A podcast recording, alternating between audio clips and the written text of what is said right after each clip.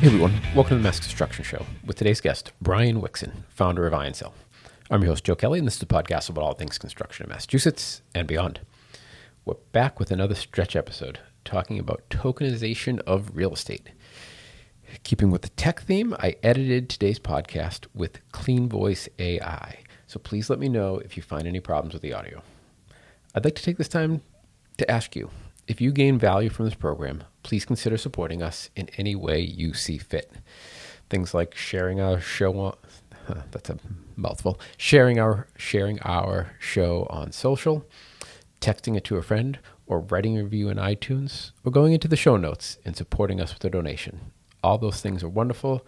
I thank you for considering, and I really hope that you listen to today's episode and maybe start thinking differently about the future of real estate investing and how you'd like to be part of that. Today's show is brought to you by Central, commercial carpenters and supporters of our conversations. Enjoy the show. Hey, Brian, welcome to Mass Construction Show. Thank you. So, we are back, back for another banger. What's that from? Well, I don't know. Uh, there's some show that says back for another banger or something. I forget. But we're back. Last go around, we talked about the digitization of Assets. assets and, in particular, heavy equipment. Correct. And Today we're going to focus on real estate. Your favorite. yes, you've been yeah. we'll I- bridge that gap. Yep, I want to talk about real estate. You want to talk about real estate.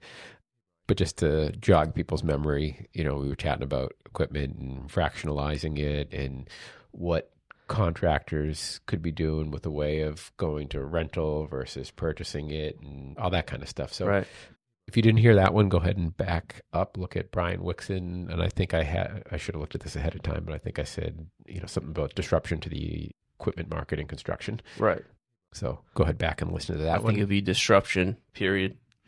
Yeah, yeah, yeah. And like I hate to, I hate to use the word disruption because it gets so overused, but Right. it is legitimately disrupting. disrupting. So how many? So I know you know some some high level CEO, CFO of real estate companies. How many of them actually even talk or mention anything about this type of tech? None that I know of. That's fucking mind blowing. Yeah. no, it's just not. I'll tell you about my first real estate experience at a later date because it's still in litigation. But uh, Yeah. this had it been done this way, we would have never have had these problems. I can tell you that right now. yeah. And that's talking to So people that's who are like, curve for me.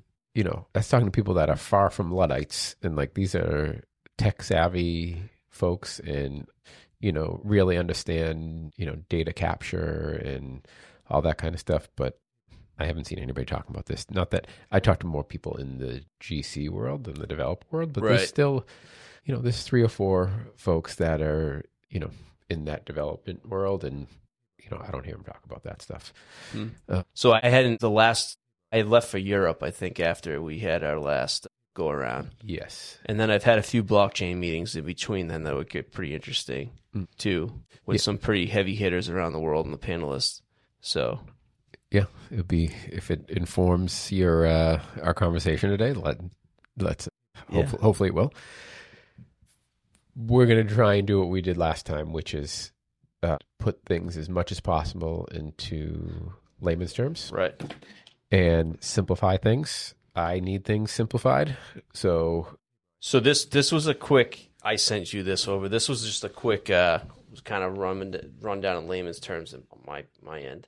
That uh, a write up from Cointelegraph. So I would just write you because because it's literally very good explanation. I would just explain this to the crowd, and I think I think the first paragraph is is probably a good intro. Sufficient. Okay, but let's do this. So what we're talking about here is um, what is tokenization of real estate, right? Right. Because that's that's really what we want to talk about today at its core. Right. So I can Yeah, start. yeah. I'll, I'll I'll start start off with this. This this is their definition of Sure. tokenized real estate because it is it is really I Accurate. Mm-hmm. hunted around quite a bit for layman's terms in this. and it's, I think it's pretty good. Sure. So what is the tokenization tokenization of real estate? The tokenization of real estate refers to the process of fragmenting an asset into digital tokens that represent the underlying property with all its rights and obligations. Smart contracts are used to define contractual specifics. An example: rent, rent to own, lease term. The algorithm encoded in the digital contract activates the events stated in the code if a predefined contract condition is satisfied. An example you rent a house off Airbnb. The house, the keys get handed over to you on Friday at three o'clock. Mm-hmm. That's in the that's in the smart contract. Okay. So people also not to if people want to go backwards again, look for there was an episode with Eric Sanford where we talked a lot about smart contracts because we were talking about how smart contracts could be used in the construction industry. Huge. So people can go back. So you're seeing right now, you're seeing a lot of buy now, pay later. That is basically, in, in my eyes, the savior to the GC world, contracting world, is Mm-hmm. buy now, pay later. Here, do me a favor. Um, I'll have to edit this out. But remember, this mic is directional. So Oh, yeah. when you are talking like this, Oh, yeah. not picking it up. All right. So if you got to tweak it a little, whatever, that's go. fine. But yeah, because even when you were reading, it was like this, so you weren't talking into it. Oh, No problem. Okay, so let me try to further dummy down what you just said. Mhm. So you take a piece of property, it's a piece of property. Fractionalize just means cut it up. Think like a pie. You can cut that thing into Yeah, it's basically the way, I mean, it's no real different than a REIT works. It digitize in a REIT, so to speak. Yep. So I take that property. It's a pie. I could cut it cut it into four pieces. I could cut it into four thousand pieces. Right. The smaller the pie, the less it's worth. But what it means is if I want to invest in a high rise in Manhattan, hmm That's- Which I have a good point for that. Okay. Keep going with that. yeah, that's not available to me as Joe Kelly sitting in my house. Correct. Right. Right. I don't have a large dollar sum like that. I could get it Right, in a REIT, Correct. but that would be such a small. It's one of Ev- Even traditional 5,000 accredited investor, you need. that are in there, Yeah. right? So I don't have the cash to go in and be a big player as an accredited investor. In a REIT, it would be such a small portion of my investment. Mhm. And I also don't have access to the people Correct. that would let me into a deal for air quotes for people listening, Mm-hmm. right? So I don't have the access, I don't have the opportunity, and I don't have the large sum of cash. It's one of those things, things that will hold me up. But if you take that, you know, name some iconic property that I want to Mhm. own part of, I could then what's a big something in Hudson Yards, let's say. Let's say there's some building in Hudson Yards that I love Mhm. if it gets fractionalized and digitized, I could then say, "Hey, I want ten thousand dollars worth of, you know, one hundred Hudson yards or Yeah. whatever that is." Yeah, within a flick of a switch, sure. and then I could own it. Is that all there is to it at like a simple sense? Simple sense, yeah. Yeah.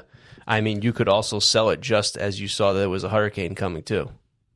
well, that's what people don't realize. It's like you buy the rumor and sell the news. It's- The Yeah. news says there's a fucking hurricane on its way. You, you're out. Yeah, yeah, no, And that's kind of where things get a little disrupted. yeah, yeah, no. That's what like I didn't so want to. risk mitigation is there too, Joe. That's funny. Like that is the that's one of the biggest things that I wanted to talk about. Yeah. but we got there way too fast. That's what we are going to close with. But I felt that way going there. So let's go there. I felt that way about single family housing, Okay. right? So when you were first mentioning this and I had, was looking into some other stuff, I sent you an article that, Right, yeah. and we'll get to that later too. I said, okay, that is great. But historically, single family homes have been relatively stable. hmm They're relatively illiquid. Right. That's Right? the that is the problem. Like I said before, we're in a liquidity crisis period. Well, it's the problem and it's a blessing because if if I'm looking at something and say, "Oh, the interest rates are going up," like I'm not going to on Thursday see that and on Friday say, "Oh, hey, you know, Karen, let's uh let's just let's sell our house tomorrow." Like, what? What are you talking? Like, you know what I mean? Yeah, it's I mean, you don't have Yeah, that ability. It's, super disruptive Right. because the, the, what they're trying to figure out now is okay, what do you do with the 1031 exchange? But where I was also going with it is right now, you're like, oh, I don't like. I just saw some news about lawsuits for plastic. I'm going to sell 3M and Dow because I don't want to own anything. Right, yeah. them. And I just dump There's it the out, news. and the market goes tumbling down. Yeah. That doesn't happen to single family homes. People live in them, Right. so there you have that stability. But if you get the ability to trade a single family home like you can 3M, Right. There's some danger in there. There's some so upside. going back to your high rise, the way I look at it is like this: A, it's utility. B, what's the property worth? But C, how many pounds of steel is in that building? That's a good. That's not going to change. What's the price of steel? You could almost tie back. you could do like value investing, right? Right, like Yeah. basically, like, well, it's got a million ton of of PNS. Well, what's PNS worth? Like, you could actually value things like I do equipment Mm-hmm. With steel, with the insulation, with by by guessing what all that stuff is worth. Yep. You know, it's no different than like you own a bread company and eggs are through the fucking roof. Well, I mean, but you invested with eggs all along because that's part of your business. So the eggs went up, but your profit margins stay the same because you already invested in eggs. Yep. So you're making money somewhere else, right? Yeah. Right. It's just like, Yeah. So like I, I and I think that's why you're probably seeing a lot of these acquisitions and mergers the way they are. Right. I mean, explain that. What do you mean? well, all the acquisitions and mergers of like I, I'll give you an instance where a buddy of mine called me last week and he's like, "Well, how much do you think it's worth?" And he's like, "The weird part is, is when I called and asked for a price on this machine, four other dealers knew about it." And I was like, "Yeah, because they're all owned by the same fucking company." Oh, so you okay? I just didn't know anything about mergers and acquisitions. So you're saying in the equipment market, there's been a lot of. Oh yeah, yeah, yeah, oh yeah. Okay. Are you seeing that in real estate? Yet? Yeah, I mean, I think that there's a ton of overreach with like just simple real websites like Zillow. Like, mm. why is Zillow able to ping your your house? Because don't forget, you know what actually is kind of interesting is like Yellowstone, right? I don't watch movies. I don't, did mm. you watch Yellowstone? Y- yes. Okay, well, honestly, that's literally what is going on. They get to the end. Well, I don't know. I I- didn't I watch haven't- the I end. I But basically, what happens is is that it, this big investors come in, buy up all the real estate, and drive the price of the real estate up so high that the Duttons can no longer afford the taxes. Yep. And that's what I don't think people realize. It's like, okay, if Zillow says your health is worth X, people think America, like, oh yeah, fucking, I got 300 grand equity. Well, okay, well, when that thing gets reassessed, can you afford the taxes on that? And they're like, oh, oh I don't know about that. I'm like, well, And if you sell it, where are you going to go? Right. So now you're tied to too many different things. And now we have this big tech layoff. That's not going to stop. So now you have a bunch of, don't forget, those guys have made all the money really in the last 10, 15 years. Yeah, they've got some cash. Yeah. So now that's drying up. And then the blue collar guys like myself, who were, you know, basically, I've been working in Boston since 2008, 9. Hmm. I mean, my salary didn't really go up anymore, even being in a union with a union. It didn't, what, 5%? What the hell is that? Yeah. Hmm. Okay. Now this is you know what this today is going to be like. What's that? It's going to be like we're going to go fishing, and then that fish is going to go way out, and I'm going to have to reel it back in, and then it's going to go way out, and I'm going to have to reel it back in. Going back to like affordability. We don't need to complicate it any more than that. What's affordable? Yeah.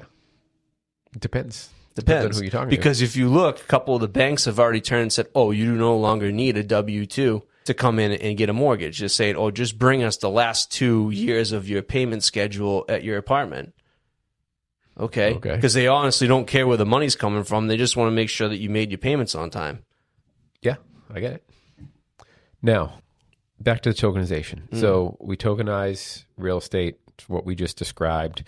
Um, an overarching point that can be made is this can be for any asset class. Correct. you could really have tokenization. So it could be equipment. It could be Mm-hmm. um, what are some other ones where you could really tokenize things? Um, anything. Any really, any right? products, yeah, any any any essential product Okay.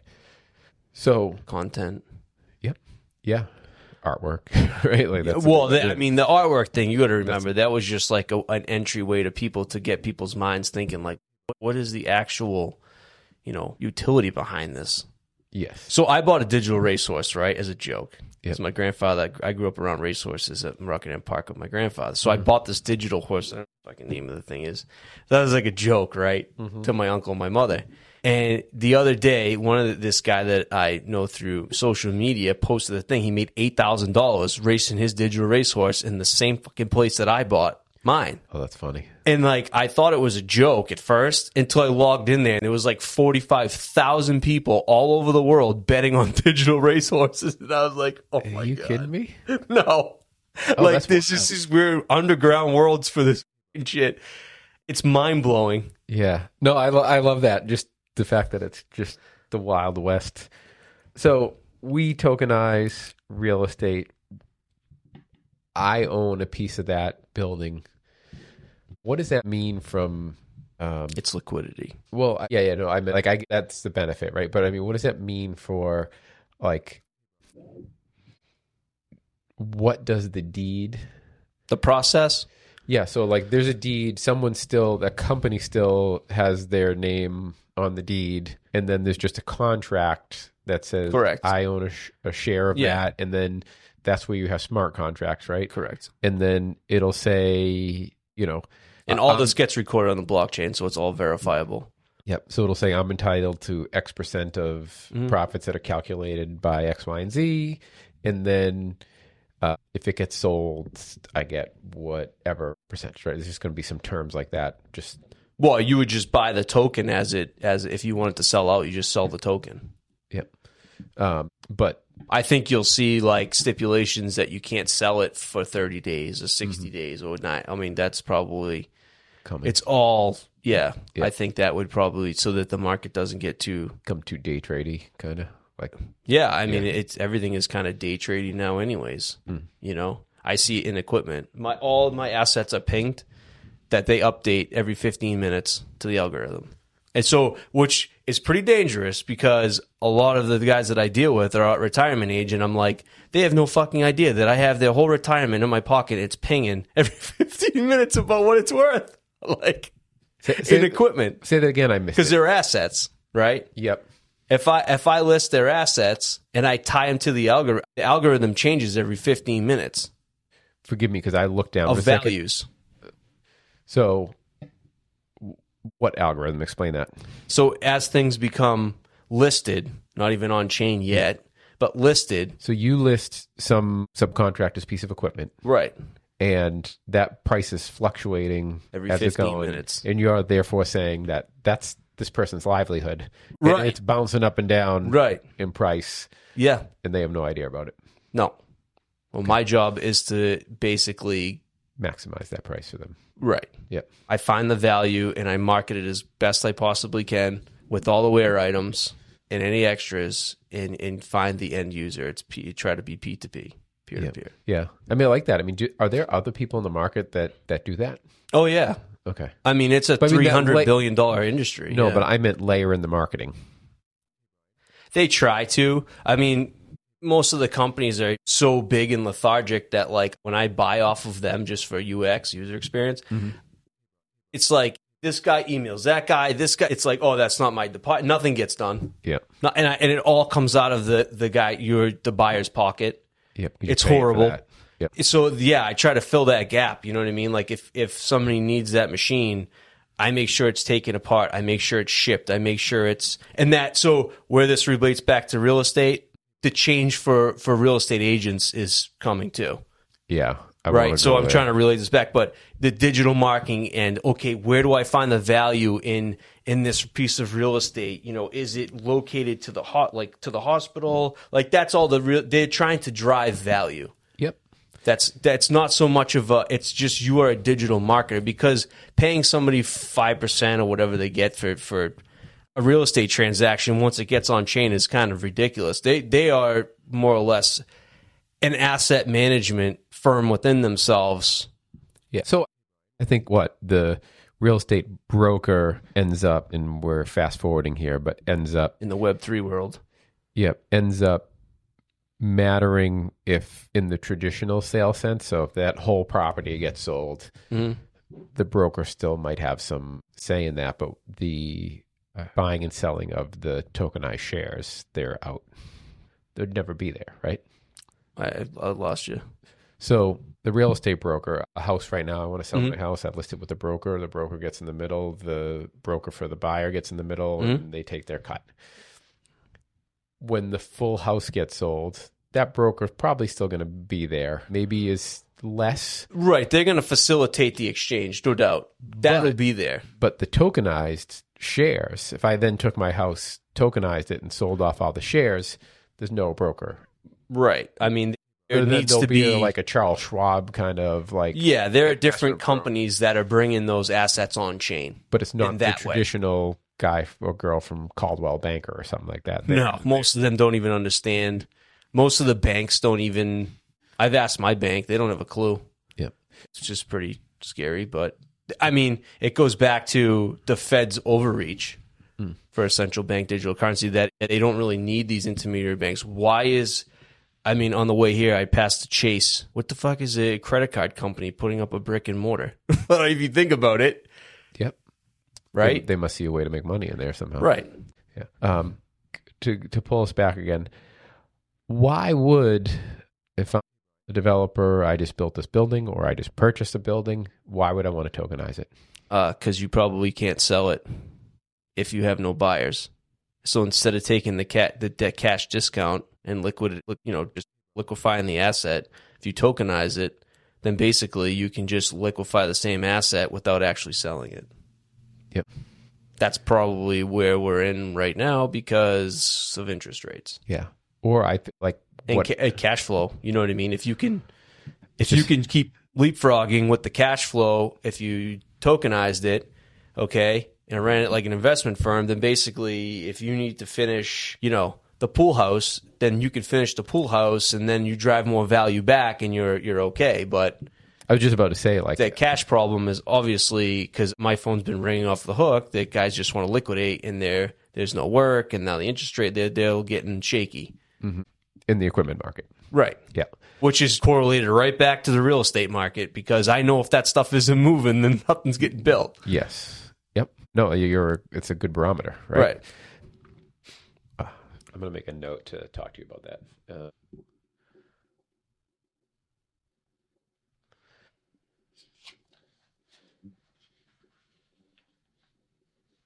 sorry to stop there, but I think it's That's all right. that's an that's an important thing I want to talk about after. Okay. I think about it from the perspective, okay, I've invested all this money into a piece of property, you know, 40 unit building or Mhm. whatever, doesn't matter. Um, I then want to invest in another deal Right. coming up. hmm I have all my money tied up in this building. Right. I fractionalize it, sell off 40% of the building, Right. get cash, Mhm. manage that as an investment. So I'm probably making money off that 40% I sold off anyway, Right. in some way, shape, or form, whether Mhm. it's a fee or whatever that is. Still own 60% of the building, got but got 40% of the value. And now I can take that 40% and go invest it the next deal. And that's that's why someone would fractionalize. Like, well, yeah, I'm actually seeing it in a few businesses where people are going ESOP instead of paying all the benefits out. They're keeping the cash internally and getting a share of the business. digitized though, because there's ESOPs right now, and they're just to Right, but I'm just saying, like in, in comparison of different markets, like that's I've seen some companies get to the point where the CEO is basically, you know, everyone feels like touch and go as a career. So instead, they're saying, okay, well then we'll just instead of us retiring, okay, and then selling off the business, it's really not worth selling off. So what's incentivized, and that's attracting talent. so I'm seeing good idea. construction companies actually say, okay, like let's just tokenize this company. what? Yeah, basically become an ESOP, but that's kind of essentially what it is, is that they're just keeping the cash internally. Yeah, to digitize ESOP, right? Right. Or Basically. tokenized. Yeah. it was the same. hmm So then you become like, hey, I want to buy, you know, if if a company does that, then you could say, hey, I'll buy 100 shares in, in that company. They just got a huge contract. But if you wanted to give it to your employees, Mhm. the company is valued, just for simple terms, it's valued at hundred thousand dollars, hmm and you minted, if that's the right word, hundred tokens. hmm You could give each employee, if you had twenty employees, give them each a token. Yeah, well, you Each could even token- fractionalize that just in a smart contract. Each token is worth a thousand dollars. yeah. right. hmm Uh, but then how does the val? Oh, the value would go up as if people think that the company is worth more, Right. Because is would part of that thousand dollars would be you'd put in the contract of you would get for that one share you would get one one hundredth of the profit of Right. the company Yeah. Whatever at the end the of smart the year, contract and then is, you yeah. can go ahead and sell that share either yeah, back if you to want the when you company to retire, or you, you could sell it to somebody the else. Yeah, Yeah. yeah, that's a good idea. Mm. Maybe I'll tokenize mass construction. Yeah. I I mean, that. th- here's the thing: it's it's liquidity. Hang on. Is anybody out there listening that wants to buy a share of mass construction? Reach out to You me. to start the project? And, uh, I have guys that'll do it. I like that. I'm half serious. Huh? I'm half serious. I'm gonna get you a digital asset first. Yeah, how do you got to do that? We're working on that. All right, give me that. Long- Maybe I, I want a resource. Shit that I hit. Yeah. Yeah. Um, I'm hard to reel in, Joe. so now this is happening. Yeah. So Right. I mean, if you think like in the social complex, right? Like what's gone on the last like five years, all of a sudden day traders are cool. All of a sudden buying fucking artwork for three million dollars was cool. Like they're trying to socially motivate people to start thinking like this All right, before because that's how I think. In and out. Yep. But you're okay. You're going uber macro right now, and you're Yeah. going psychology and all that other stuff. I don't want to go there yet. You can go there later on. But so this is happening, and like I sent you an article that I read about this company Arrived, and what they do is they buy properties, predominantly single family, Mhm. some multifamily, and they physically buy the property, divide it up into shares, and I, as an individual, can go buy. I think it's a minimum of five hundred dollars, Mhm. five hundred dollars or twenty thousand or whatever worth of whatever property. I can scroll through their catalog and say, "Oh, here's this house in Belmont. I'd like to own Mhm. property in Belmont, and I could buy five hundred dollars worth of that house in Belmont or in Topeka, Kansas, and I could spread my money around and be like, hey, you know what? I think Texas is going to continue to be hot. I'm gonna I want to start own that. Or if that was around, I wanted to buy in Tampa probably about It's still a good place to buy. ten years ago. I don't think you're gonna see. I don't think you're gonna see Florida come down for the next seven, eight years. Yeah. I mean, I was down there and I was in this place, Ybor City. It's Mhm. the car capital of the United States. I was down there and it was such a cool city. Oh yeah. And they had all these little shotgun houses hmm that were really cool. There used to be workforce housing for the people that worked in the cigar factories. Yeah. And like this was after, no, so this had to be even longer ago because it was after 2008 hmm and like they were selling the houses for like 40 grand and i was like this place is amazing i want to Yeah. buy you know like 10 of these things right now i didn't have the cash i was like well it's, i'm in florida i can't how am i going to manage this thing i live in Right. boston if arrived was in like i 100% would have bought shares Well, so here's where that changes point. too.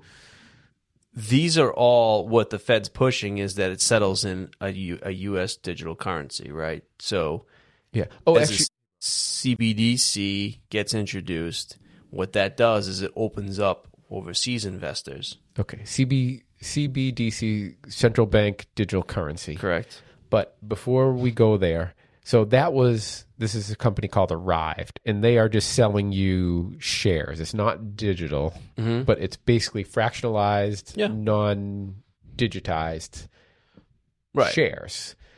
I mean, tokenizing just basically is transfer onto the blockchain. Yep. So it's not you know, Okay, so right now it's happening with Arrive. So people are like, oh, you know, you guys are talking about that. That's probably never going to happen.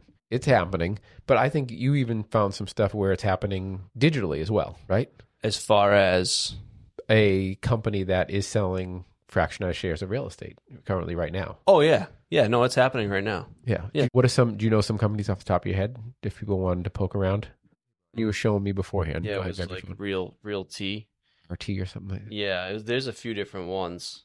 Um, but Yeah, go ahead, find it. I can I can edit out the pause. yeah, it's realt.co. Real T. Realt.co. Okay, so R E A L real the letter T dot co, Correct. and that's the company. It seemed like they were doing something similar to Arrived, but tokenized. Right. Okay. Yeah. So this is happening. Oh, it's happening. Okay. And now, what were you about to say about the um, On the- central banks On the macro it- scale, doing this allows foreign investment legitimately. Yeah, and quickly, right? Quickly. Unless they pass some type of regulation that says mm, that. Well, the way the dollar is probably going to stay in dominance is that it's all going to get settled into a, a U.S. digital currency. so go ahead, talk about that a little bit. What's your what's what's the thought process there? Right now, we have a digital currency like Bitcoin, and I would say like 95% of them are going to disappear. You know a lot of a lot of the the disruption that's gone on the last year or two has been done by basically the central bankers proving they what they do what they'll do is Say that again. You said over the past year, 90 percent. I would uh, they'll go away. Ninety percent of the cryptos will go away. Yeah, and then you said about banks getting involved. Specifically in anything tied to being issued as a stable coin to the US dollar. That's what the Fed is, you know, they they're going to bully their way in and say, no, this is this is the one that's tied to the US dollar. So you think they're gonna take because they're not gonna want to have a complete disruption and make everybody go under. No, right? so that we essentially could be looking at a bank bail in. Okay, I don't want to go there yet because that's a confusing concept. Right. I'm confused by it. You just mentioned to me before we started, so It's really not that confusing. to me it is. Just give me all your money and I'll tell you where you can spend it. Yeah. Basically. But you think right now the uh, digital currency that is not tied to any government institution is eventually going to get tied to a government institution. Yeah. Because regulation will drive the price of it to 30, you know, up substantially. But don't you think that the reason that people are investing in it because it's not? Oh yeah, people Government they think that this is all off chain that it can't be that is not true. I can look up any transaction anywhere at any time. And that's the also beauty of using blockchain because you can look up say a deed or or a, or a contract on a piece of property at any time anywhere with with all the obligations on chain sitting in Japan but you want to buy a house in New York versus calling a real estate agent asking them okay what's you know what's no you know the story Mm-hmm. Okay. So once it becomes uh, regulated, in obviously you're just speculating here, but you're pretty. I mean, I know you're confident about it, but Right. So let's assume it gets regulated and becomes government issued digital currency. correct That then brings the average layperson into the mix, right? Mhm. Is that the thought process? And gets people less afraid of this unregulated industry and just makes it more and more commonplace? Right. I think a lot of the wealth is obviously held by the baby boomers right now. So the transfer of wealth, in my eyes, is the adoption. How, Meaning, did, how does that transfer wealth? w- one older guy is going to try and sell off his assets and retire and get stuck with a million dollars in the bank. And essentially, if we had a bank bail in, then his million dollars becomes an investment product, not cash. All right, let's let's do it. It's a little far fetched, I know, but that's essentially what I I've already I already have an account that that works operates like that. You know, I was explaining to you that like yeah, you could have twenty dollars in in cash, okay, mm-hmm. in USD, and then you have you know X amount of Bitcoin, X amount of this, or or ones that I think are going to stay, okay, and you made three hundred dollars on it last week. And before you walk into a restaurant, you flip three hundred dollars out of it into your account, and you're going to have to pay the taxes on that that margin. Yeah. So it's an account.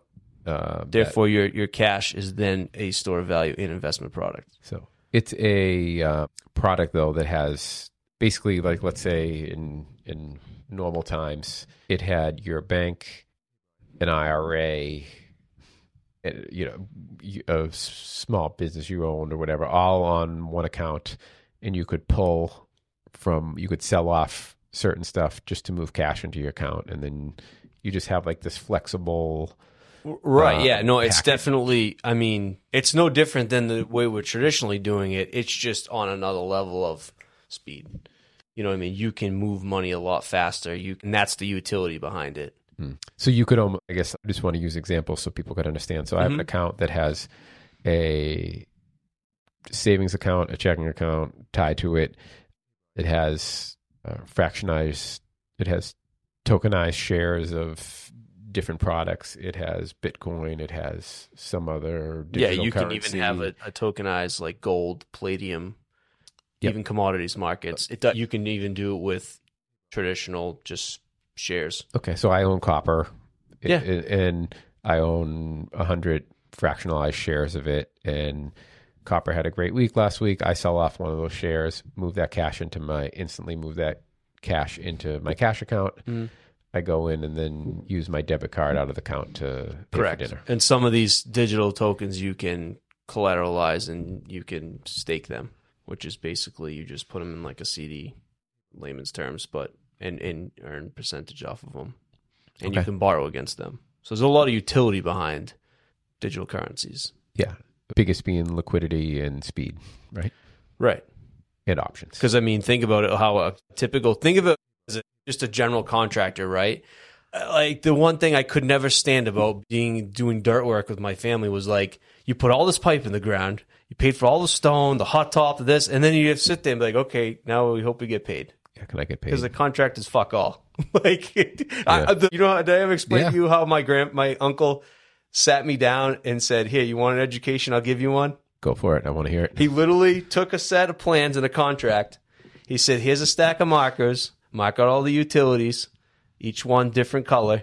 He said, and then the contract. He goes, "You want to? I said, you want me to read that whole thing?" He goes, "No, I'll do it for you." He literally went like this: "Fuck you, fuck you," and he flipped through the whole thing and he goes, "Sign here." And I just looked at him and I was like, I don't. He goes, none of that is for you. Your job is to figure out the game that they're playing before they do and be better at it. And I was like, he's like a GC's a GC's the way a GC gets paid is the way to find a way to fuck you out of your money. That's how I was brought up, and I see it day in and day out because it's a rush to the bottom. I see guys just underbid, underbid, underbid and it's a fight. And now I've actually heard from a few people that municipalities are dragging their feet on paying the, the contractors. It's interesting. Have you ever, And that's why I hate the business. It's not the work. The work's the easy part. Fucking dig a hole, fill it in, build a wall, whatever you want to do. Just getting paid. That was always the biggest problem. You know what's wild? Is you familiar with the Prompt Pay Act? No. So it's a law that was passed in Massachusetts that you have to pay within a certain amount of time. Mhm. And um, it recently there was a court case that went to went to trial because the owner wasn't paying the general contractor. Yeah. Right. And they said, Oh, well, you had all these wrecks in and there was some merit to why the owner wasn't paying. Right. Um, but the law says you have to respond within X amount of times. Right. You have to say why, what you're disputing, Yeah. and then whatever you're not disputing, you have to pay. Right. Right? I mean, it's just a bad faith contract. Really? Did you did you sign that? I and that used to happen too. I've seen that happen a couple times, even on uh, some water treatment plants that I did back in the day with my cousin. This guy would go in there and underbid the shit out of it, and I'm like, he forgot the hot top on one job. It was like three hundred grand. And the GC said, "Yeah, I'm going to. The guy's going to go out of business. I'll own his house, and then the bonding company will pay to finish it. Fuck him." And that's exactly what happened. Well, yeah. So Who the fuck wants to be in that business? Yeah. I don't. yeah. So where where I'm going with this though is so the, uh, the I'll fast forward. That goes to court. The judge looks at it and says, "Owner, pay them everything."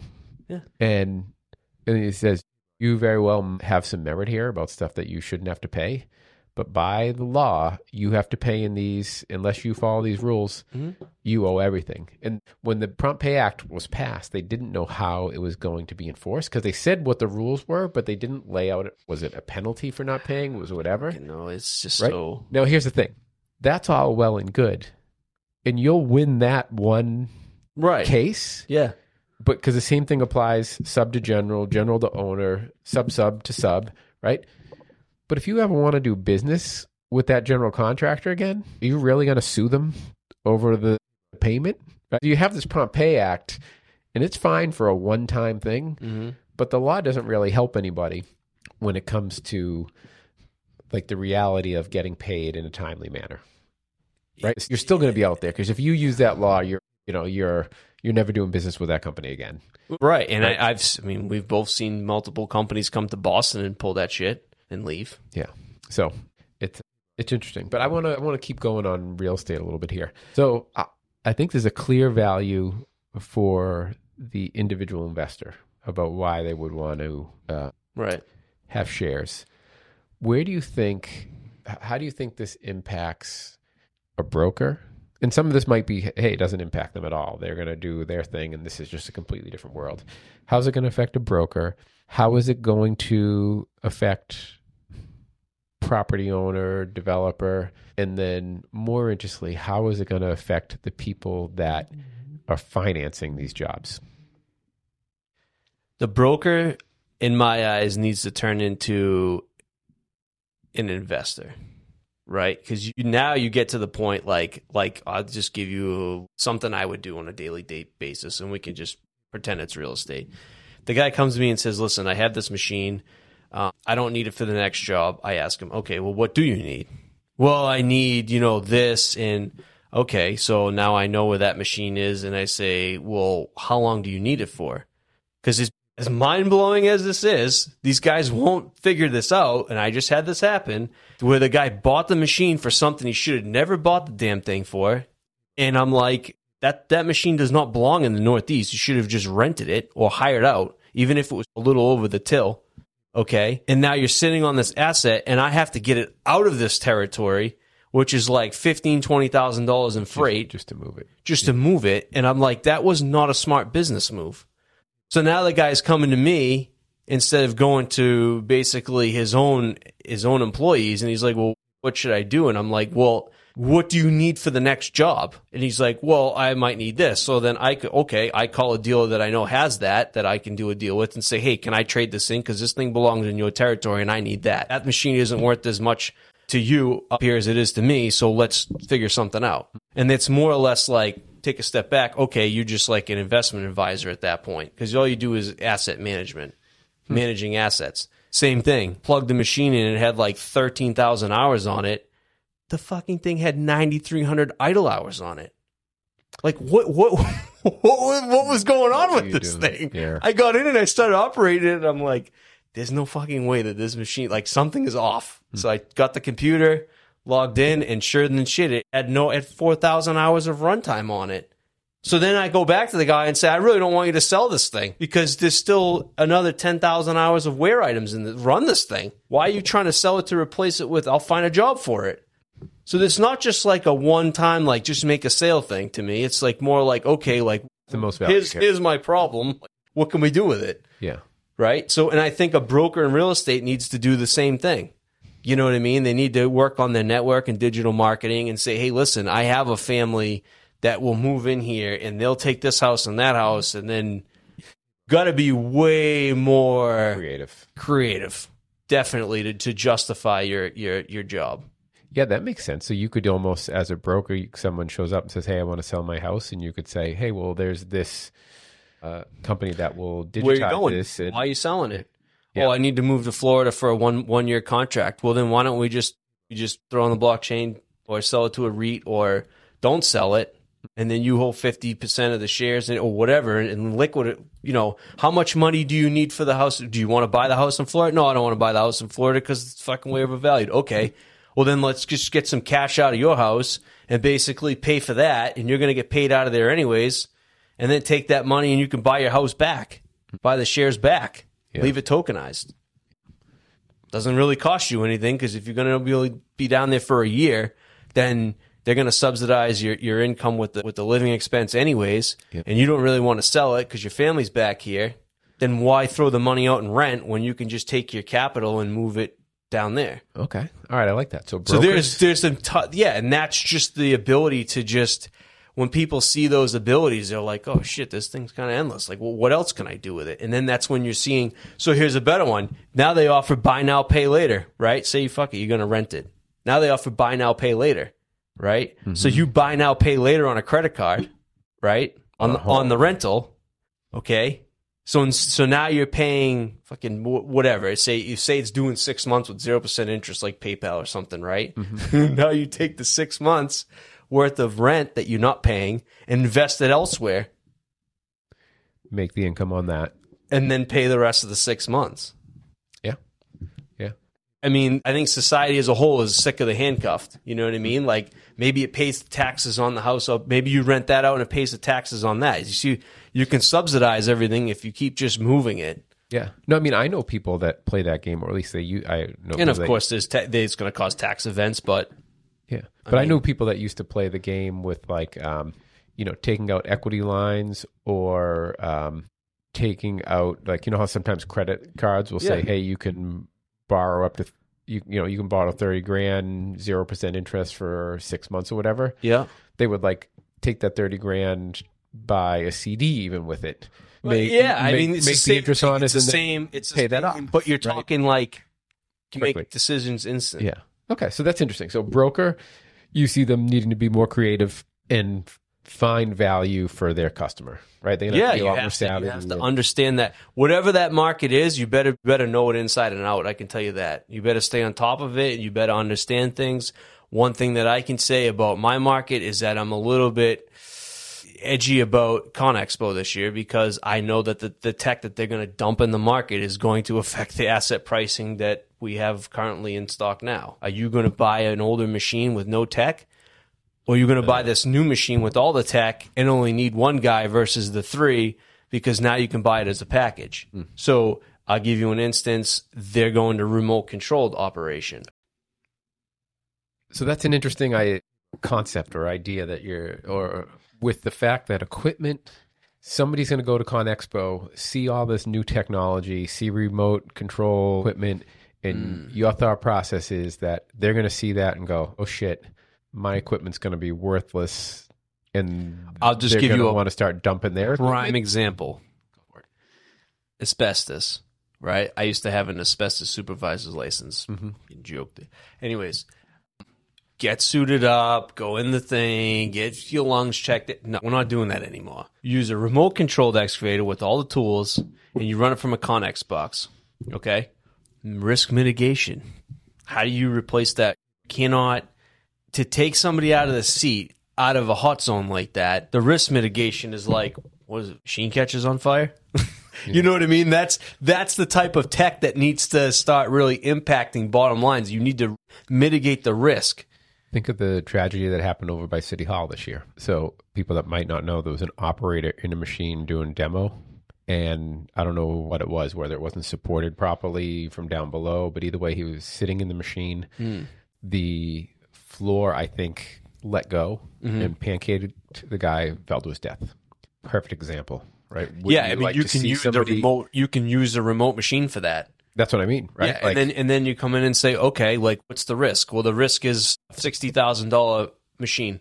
Okay, yeah. like all right, What's the benefit? Yeah, we save somebody's life, yeah, right? You know what I mean? And then it becomes a okay, like we'll just you know we can fix the machine if something falls on it, or you know the risk mitigation is so endless that it's just. Okay. I mean, I used to do asbestos jobs. I cannot stand being around that stuff. I don't want anything to do with it. It's a nightmare from the paperwork to the health thing to the, you know, I know a few people who have died from it. My grandfather being one of them on my, My dad- father's side. It's funny, but my dad was an insulator growing up. Yeah. and he was considered an asbestos worker because that's what they were at the time. Right. And uh, I don't even know if I, I think I, uh, I used to have the sticker. I don't know if it still has it. Uh, no, just yeah, he- heat and frost insulators and asbestos workers. Right. Yeah. I mean, when I was a kid, I remember like my grandfather would go in and cut an asbestos pipe. You know what I mean? Like it was, it's just a mineral. You know what I mean? But Yeah, a lot of my dad's friends died of asbe- asbestosis, and yeah, like I mean, people don't understand that the word abatement means to reduce the amount of, not completely get rid of. And that's what people, you know what I mean? The only solution for pollution is dissolution. That's the old demo saying. It's Yep. not. Yep. Yeah. So, but so risk mitigation is why people want. But what do you think that does to the equipment market when people see that? Oh, it's going to shake it up. It's going to shake it up because we're this we're in such this labor you know crunch right now that once this tech gets released, it's going to appeal to the younger generation. So if you like, so John Deere just released a 145 completely electric at the CES show. That's consumer electronics. It's all electronic now. So now you're actually grasping a bigger group of of the younger generation into a you know an industry that before they the hell I want anything to do with that for. Now it's like oh well you know now you can be a data scientist. Now you can be you know electronic engineer. It's not so much just one. We'll note what you said.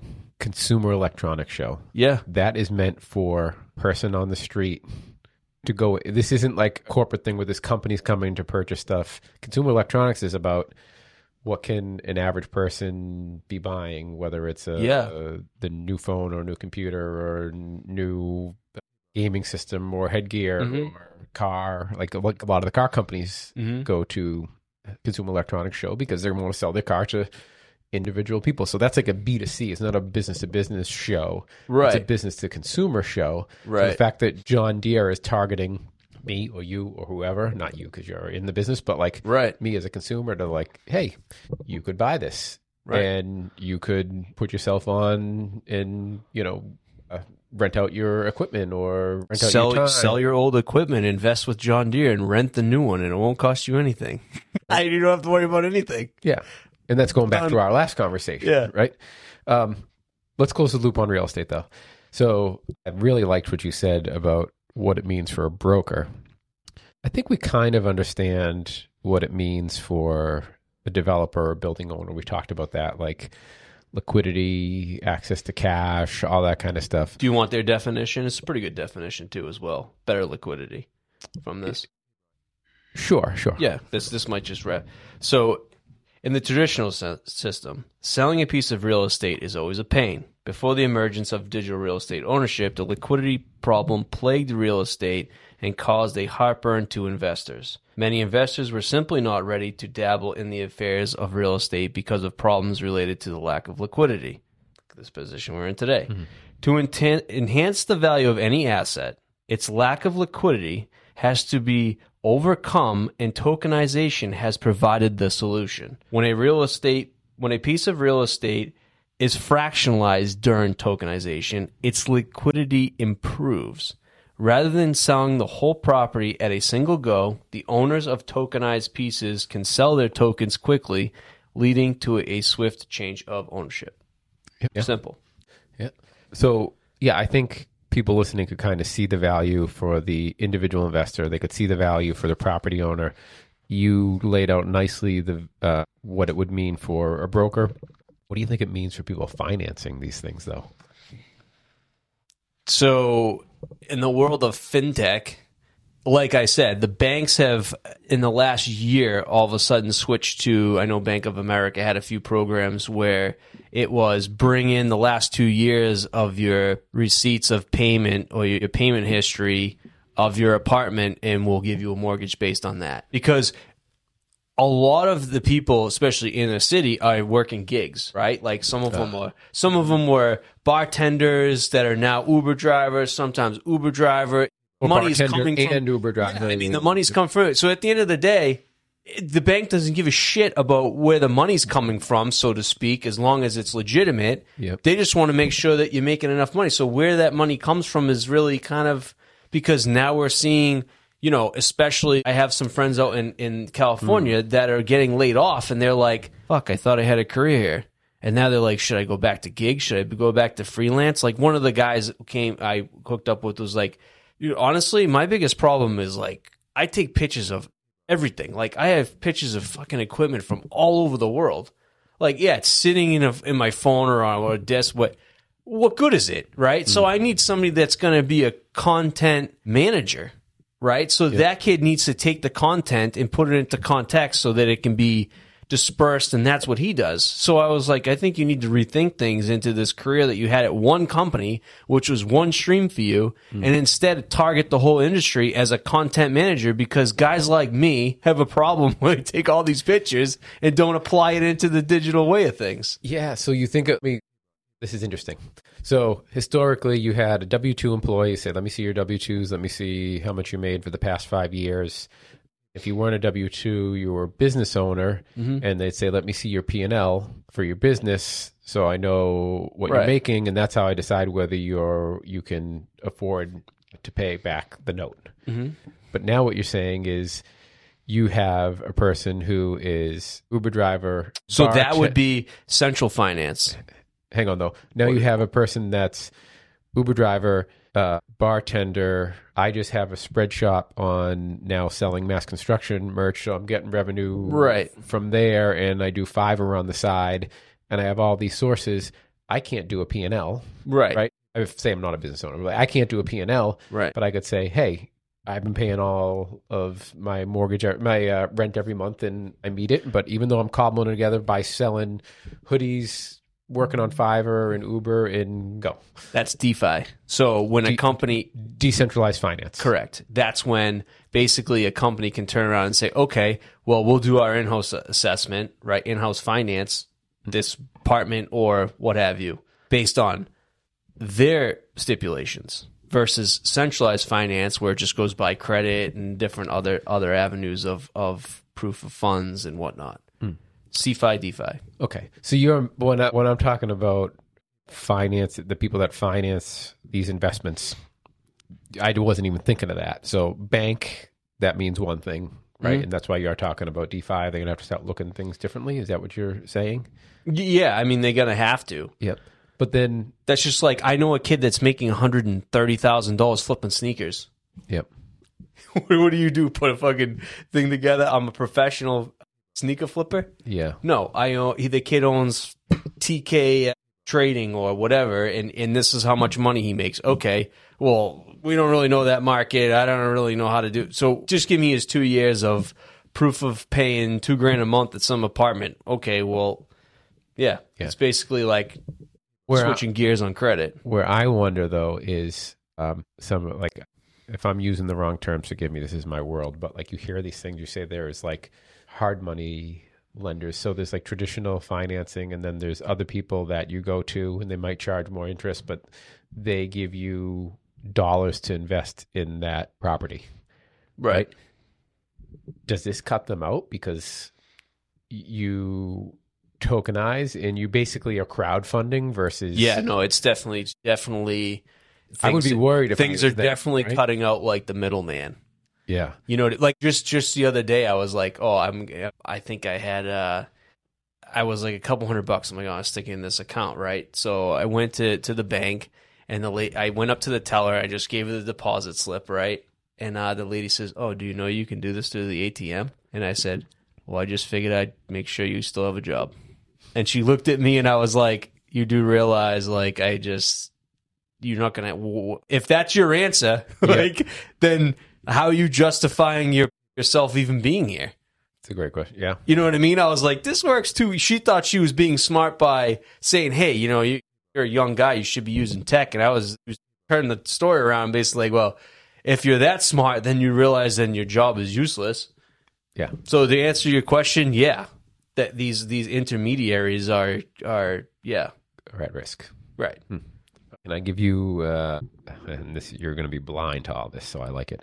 Um, I want to ask you a few questions outside of real estate, but just around digital and um, tokenization kind of things. And I'm curious for you to just give like your off the cuff responses. So, and they don't have to be long answers, but We'll see what we get. let's rock and roll. This is a this is a new thing I'm trying out a mixed bag, catching people off. It's all a guard. learning curve, Joe. Let's see. Yep.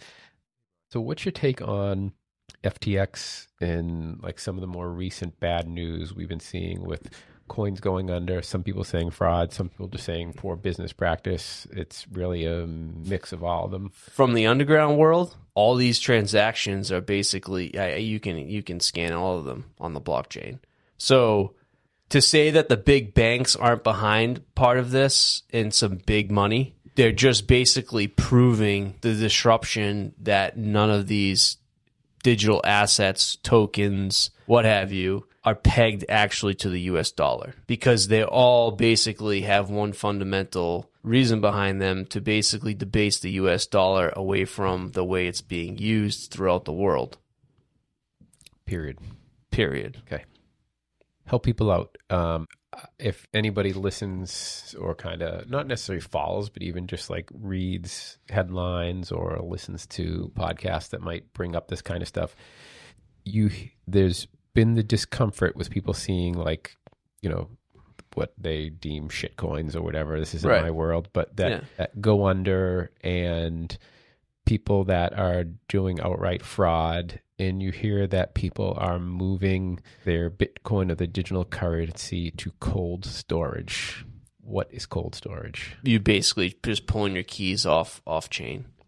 So when it's left on okay so if, if i was going to say if your explanation is key taking the keys off chain that doesn't help anybody Yeah, it's what does that basically the encryption key off of off of the ledger, off of the exchange. Okay. So the right now, if you left it on the exchange, and basically you just have numbers on the screen. okay, so so to speak. the encryption key is the identifier that you own it, and that's Correct. And isn't that on the blockchain? Transaction, correct. So how do you take that off? Because you're saying it takes it off chain. Yeah, you basically use like a say a ledger and just put it on. The, that encryption key goes taken off and implemented with a with a seed phrase. So to access that, you need a seed phrase. There's Like a a whole other code of a password of a code to get into the key to get.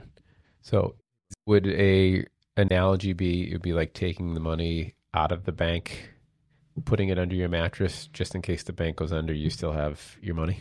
Yeah. In the digital world. Right. Got it. here's here's a kicker. People think right, like there there's a there's one coin that I don't want to mention because whatever, I don't want to mislead anybody. But there's one coin that was supposed to be like the secret where no one could tell who owned it or where it was was like an underground coin.